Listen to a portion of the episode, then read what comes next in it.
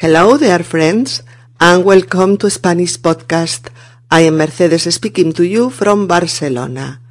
In our 223rd episode, es que me voy de casa. Ser y estar 19th, we are going to get on the last aspects not yet review in order to end and close this topic.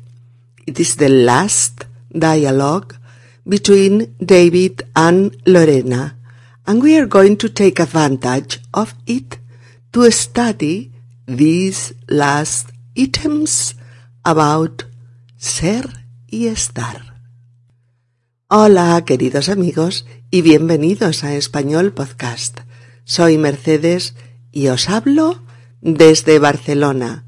En nuestro episodio número 223 es que me voy de casa. Ser y estar 19. Vamos a abordar los últimos aspectos pendientes del uso de estos dos verbos, con el fin de cerrar y concluir este tema. Este es el último diálogo entre David y Lorena y lo aprovecharemos para estudiar los últimos flecos de nuestro estudio sobre los verbos ser y estar. Episodio número 223.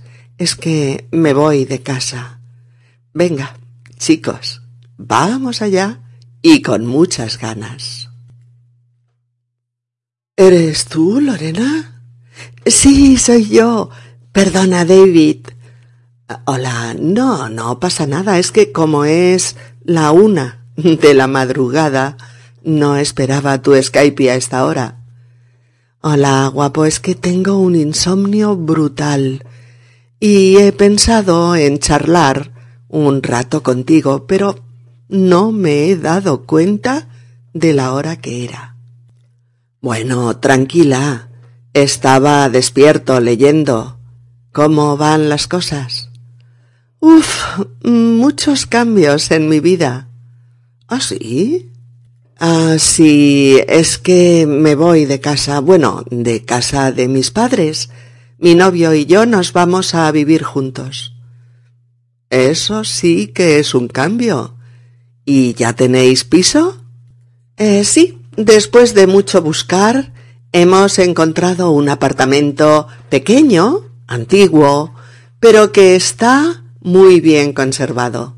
No es muy grande, pero suficiente para nosotros. ¿Es céntrico? Mm, bastante. Está en el ensanche de Barcelona y está muy bien comunicado.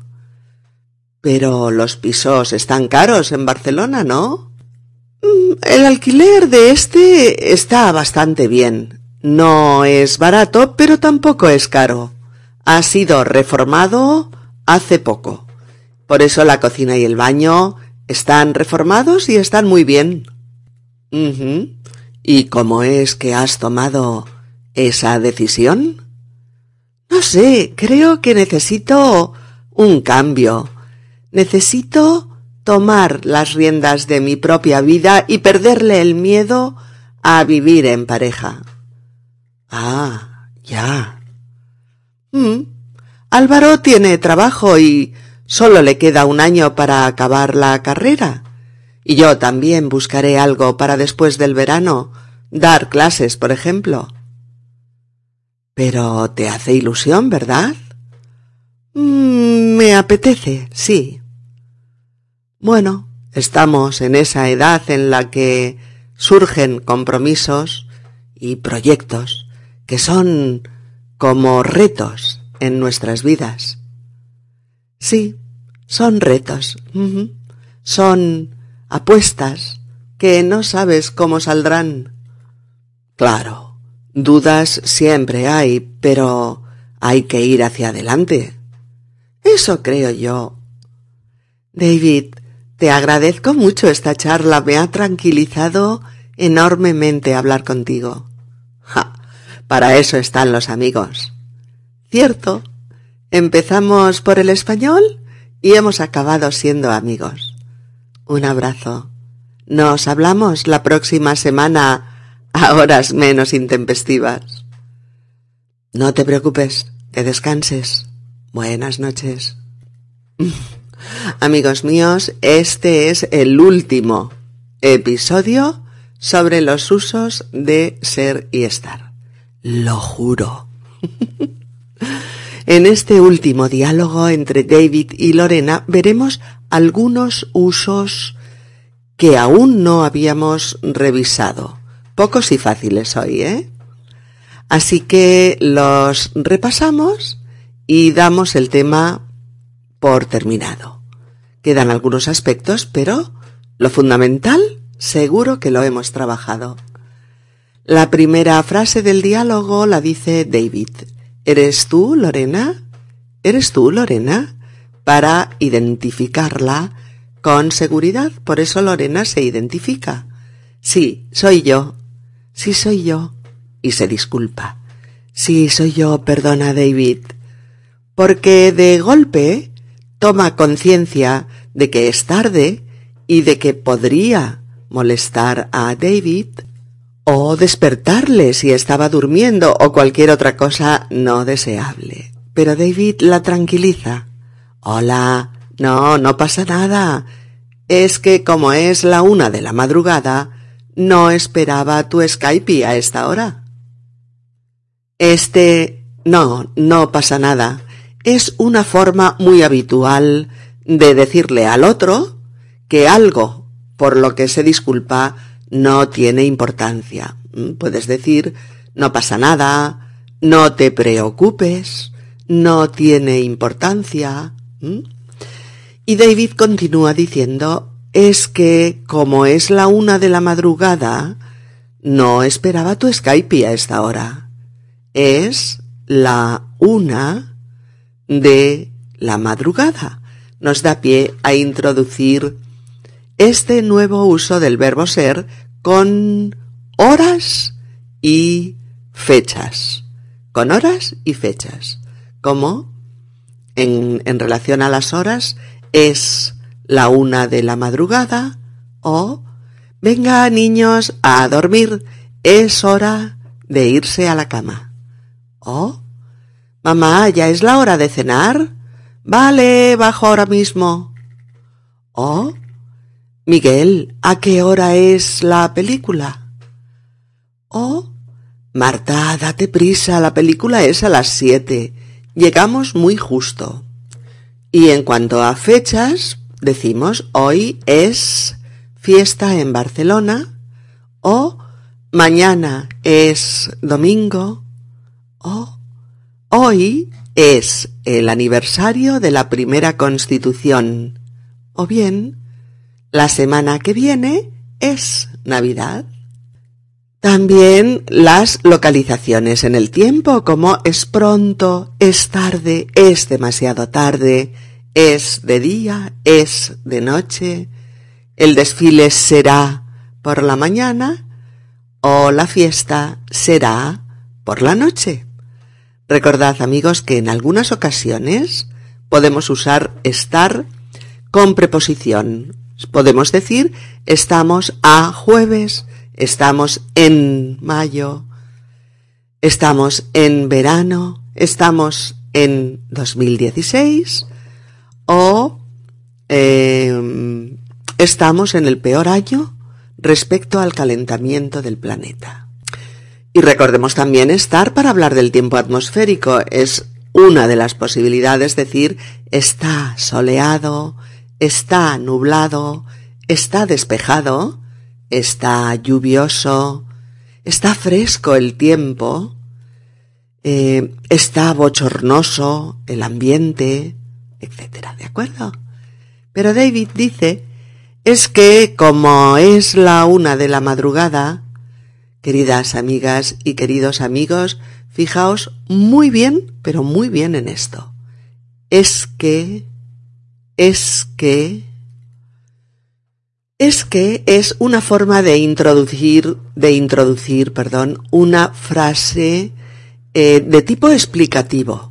¿Mm? Son dos palabras, es el verbo ser más que, Eh, y se usa muchísimo, a veces se usa casi como una muletilla que utilizamos para dar razón de algo, para dar pues una pequeña explicación a lo que acabamos de decir o al tema que se tiene entre manos. Y es así la fórmula es más que, es que, por ejemplo, mirad. Eh, pero ¿por qué no me llamaste? Es que me quedé sin batería y no pude. ¿Mm? O Elisa se enfadó porque no la felicitaste. Uf, es verdad. Es que se me olvidó que era su cumpleaños. ¿Lo veis? Es que es una forma de introducción explicativa de una frase que se usa mucho en español. Em, mm, mm.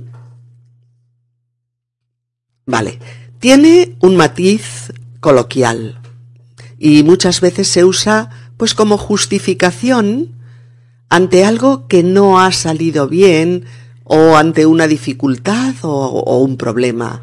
Fijaos en estos ejemplos. Mm, no, no quiero tomar nada, gracias. Es que no me encuentro bien. ¿Mm? O esperaremos un poco más, pero es que Juan siempre llega tarde. O es que no se te puede hacer ni la más mínima crítica. Siempre te enfadas. O tienes que consultar a un terapeuta. Es que algunos duelos no acaban nunca si no recibimos ayuda profesional. Bueno, en algunos contextos orales o escritos, este es que funciona como, eh, como un conector de carácter, a veces, de carácter a veces causal. Como en este ejemplo, es que no te hablaba porque me has ofendido. Es decir, la causa de que no te hable es que tú me has ofendido a mí. A veces consecutivo. Por ejemplo, no iré con vosotros a cenar fuera, es que no me encuentro bien. No estoy bien y, en consecuencia, no saldré fuera. Ya sabéis que un conector no es más que un nexo, ¿eh? es una unión entre oraciones que establece la relación sintáctica entre ellas. Es que cuando decimos es que, siempre da la razón de algo, es decir, explica algo o lo enfatiza. Eh, es equivalente a este tipo de expresiones. El punto es que, la cuestión es que, lo que pasa es que, el tema es que, el problema es que, o, de lo que se trata realmente es de que, etcétera. Pero lo que sí me interesa que recordéis es que este es que es un giro muy muy frecuente en el lenguaje coloquial diario y que lo usamos mucho para todo lo que estamos diciendo, todo lo que estamos explicando. Y también para expresar, por ejemplo, una leve contrariedad. Podemos decir, no puedo irme de viaje, es que estoy sin blanca o un pretexto, por, por ejemplo, mm, no puedo acompañarte, es que he quedado con mi novia. O una justificación, como por ejemplo, eh, no voy a tomar café, es que tengo gastritis. O también una precisión sobre lo que estamos hablando, como, mira, te doy la razón, es que la tienes. O también una causa o una consecuencia, como ya hemos comentado. Sí, hay lingüistas que dicen que eh, es que se ha convertido en una muletilla abusiva que sustituye a porque, sustituye a porque muchas veces de forma inadecuada, debido a que es una expresión muy cortita y muy fácil de usar y por eso se usa mucho. Y eso es lo que dice David. No, no pasa nada. Es que como es la una de la madrugada, no esperaba tu Skype a esta hora. Y Lorena, al darse cuenta de eso, se justifica. Le explica a David la causa de esta llamada intempestiva y precisamente lo hace con nuestra estrella coloquial de hoy. Es que... Lorena dice, hola guapo, es que tengo un insomnio brutal y he pensado en charlar un rato, pero no me he dado cuenta de la hora que era. Es que tengo un insomnio brutal. Te he llamado porque estoy despierta y no puedo dormirme. Esa es la razón, la explicación. Y también que no me he dado cuenta de la hora que era, que no he sido consciente de que es muy tarde. Pero David la tranquiliza porque él también estaba despierto, estaba leyendo. Por eso le dice, bueno, tranquila, estaba despierto, leyendo. ¿Cómo van las cosas? Y Lorena le dice que en estos momentos hay muchos cambios en su vida. Y ante la sorpresa de David, ella se explica otra vez. Le dice, eh, sí, es que me voy de casa, bueno, de casa de mis padres. Mi novio y yo nos vamos a vivir juntos. Cuando uno explica que se va de casa, se va de casa, suele referirse a que abandona la casa familiar, el hogar, la casa de tus padres y de tu familia. También lo puedes decir cuando te separas de tu marido o de tu mujer, pero en gente joven suele referirse al hogar familiar, a marcharse para vivir en otro sitio con amigas o amigos, con tu pareja, solo o sola, lo que sea. Y le da la noticia de que su novio y ella se van a vivir juntos, que así se llama cuando inicias una etapa de convivencia con tu pareja sin estar casados, se dice así, nos vamos a vivir juntos. David le dice, eso sí que es un cambio. ¿Y ya tenéis piso? Y Lorena le explica que ha estado buscando un apartamento, un piso, durante bastante tiempo, y que han encontrado uno pequeño, antiguo, que está muy bien conservado, que no es muy grande, pero es suficiente para ellos dos. Lorena ha dicho, es pequeño y es antiguo, pero está muy bien conservado. Fijaos, eso lo decimos de un piso antiguo cuando es antiguo, pero no está viejo no está viejo. Es un piso en el que los suelos o las paredes o los baños, etcétera, se han mantenido eh, más o menos igual a lo largo del tiempo. Un piso bien cuidado, bien conservado. Por eso David pregunta, ¿es céntrico? Es decir, si está bien situado, si está cercano al centro de la ciudad. Y Lorena le dice que sí, que es un piso céntrico que está en el distrito del Eixample, en el ensanche barcelonés, y que está muy bien comunicado, ya que tiene cerca autobuses y metro. ¿Mm? David le dice, pero los pisos están caros en Barcelona, ¿no?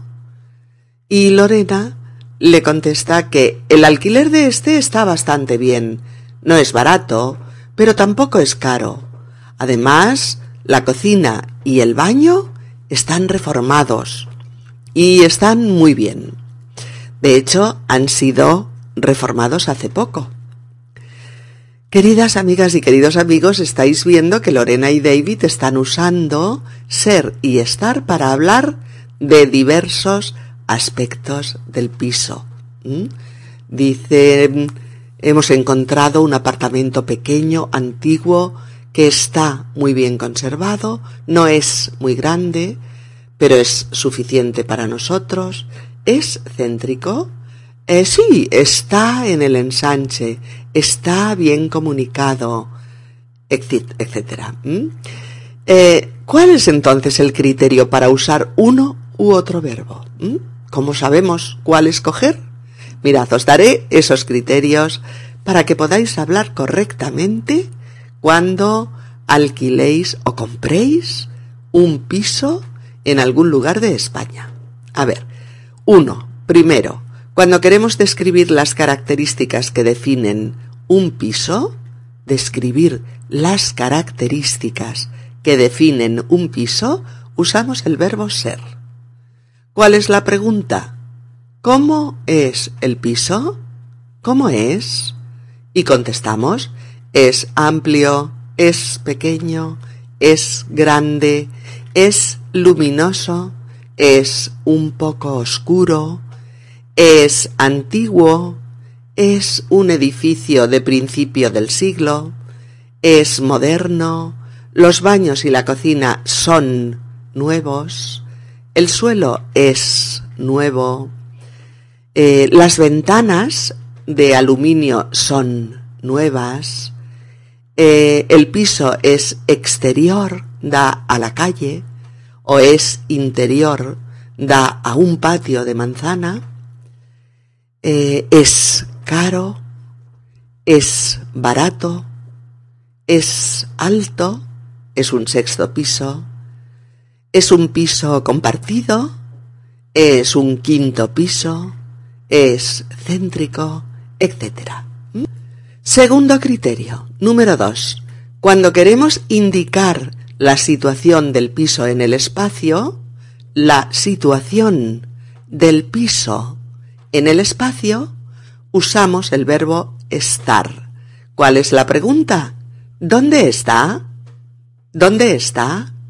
Y decimos, el piso está en el centro o está en la periferia o está en las afueras o está cerca de la universidad o está bien comunicado o bien el piso está cerca de la parada del autobús y de la del metro o el piso está a 45 minutos del centro o el piso está para entrar a vivir. O bien, el piso está en el barrio de la Ribera. O el piso no está lejos de los transportes. O el piso no está en el centro. O por último, el piso está en un pueblo cercano a Barcelona. Y tercer criterio, número tres, también podemos usar estar, estar, para describir las condiciones del piso después de las reformas o los cambios. ¿Mm? Usamos estar para describir las condiciones del piso después de las reformas o los cambios. La pregunta es, ¿cómo está? ¿Cómo está? Y podemos decir muchas cosas.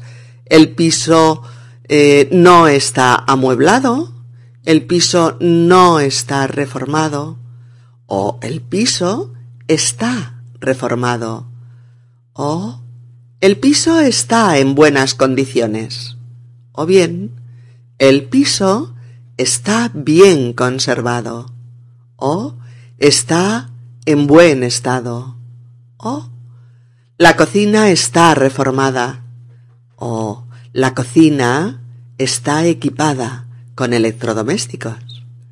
O el piso está recién pintado. O bien, el piso está amueblado. O el piso está muy bien decorado. O bien, el piso está en alquiler. O el piso está en venta. Y por último, el piso ya no está disponible, ya está alquilado o ya está vendido. Bueno, pues creo que esto, amigos, os será de gran utilidad para que podáis eh, escoger ser o estar según el aspecto del piso del que queráis hablar.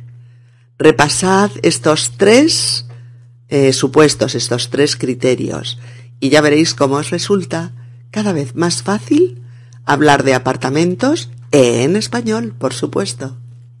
Bueno, pues en este diálogo entre Lorena y David sobre el piso, Lorena comentaba, el piso ha sido reformado hace poco, usando la voz pasiva muy frecuente en este tipo de frases eh, con el verbo ser. Para formar la voz pasiva usamos el verbo ser más el participio de los verbos, como muy bien sabéis todos. Participios que acaban en ado o en ido. Si decimos se reformó el piso recientemente, en la voz pasiva sería el piso ha sido reformado recientemente. Si decimos los, los pasteleros elaboran tartas y pasteles, en pasiva sería las tartas y los pasteles son elaborados por los pasteleros. Si decimos el pintor retrató a la familia real. En pasiva, la familia real fue retratada por el pintor, conservando el tiempo. Si decimos Almodóvar dirigió todo sobre mi madre, en pasiva decimos todo sobre mi madre fue dirigida por Almodóvar. O las autoridades han cortado la autopista a causa del incendio. En pasiva, a causa del incendio, la autopista ha sido cortada por las autoridades. Los pirómanos queman los bosques españoles. Los bosques españoles son quemados por los pirómanos. Los paparazzi han fotografiado a la actriz completamente desnuda. O la actriz, completamente desnuda, ha sido fotografiada por los paparazzi. O Cristóbal Colón descubrió América. América fue descubierta por Cristóbal Colón. O Gaudí diseñó el Pargüell y la Sagrada Familia. O la Sagrada Familia y el Pargüell fueron diseñados por Gaudí. O bien Cervantes escribió el Quijote. El Quijote fue escrito por Cervantes. O Pablo Picasso pintó el Guernica. O el Guernica fue pintado por Pablo Picasso. O un incendio destruyó el gran liceo de la ópera de Barcelona hace 22 años. En pasiva, hace 22 años, el liceo fue destruido por un incendio. Está claro, pues, voz pasiva con verbo ser. Pero miremos un momento estas dos frases. Si yo digo, ese hombre ha sido herido. Ese hombre ha sido herido. Pero también digo, ese hombre está herido. ¿Mm? Lo que no solemos decir, recordad, es ese hombre ha estado herido. ¿Mm? ¿Y cuál es la diferencia de significado entre estas dos construcciones pasivas, en las que la única diferencia es ser o estar? Mirad, a la pasiva que construimos con ser, la llamamos voz pasiva de proceso. Por ejemplo, el hombre ha sido herido.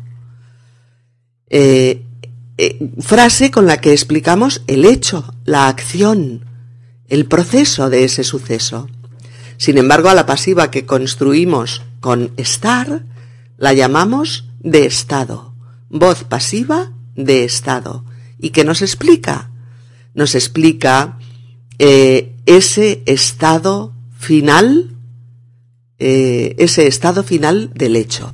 La frase es, el hombre está herido, no se ha recuperado. ¿De acuerdo? Con ser, la información se focaliza sobre el proceso. Con estar, la información se focaliza sobre el resultado. ¿Mm? En activa, la policía recoge los testimonios del accidente. La oración pasiva de proceso, con ser los testimonios del accidente, son recogidos por la policía. Es el proceso de recoger la información. La oración pasiva de estado o resultado con estar es los testimonios del accidente están ya recogidos por la policía en un informe que se enviará al juez, por ejemplo. ¿Mm?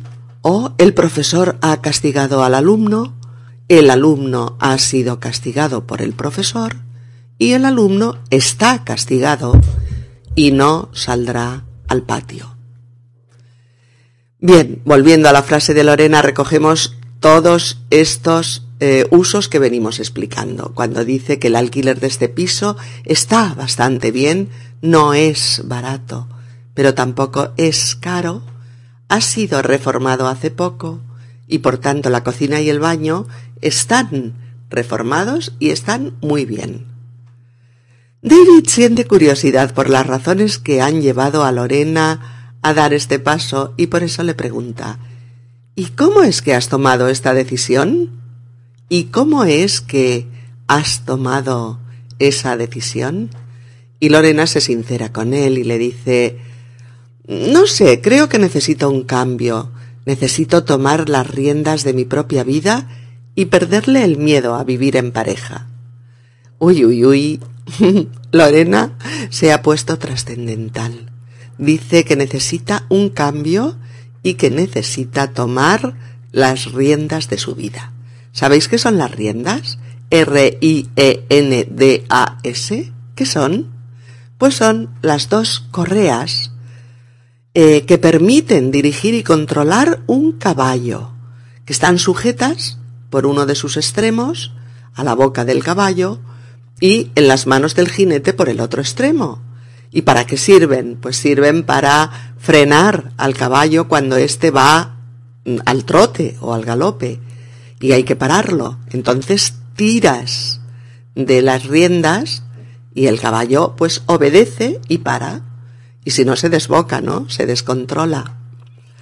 Pues esas dos correas que controlan y frenan al caballo son las riendas. Trasladado al ámbito de las personas, tomar las riendas de una situación es dirigirla responsabilizarte de ella, tenerla bajo control.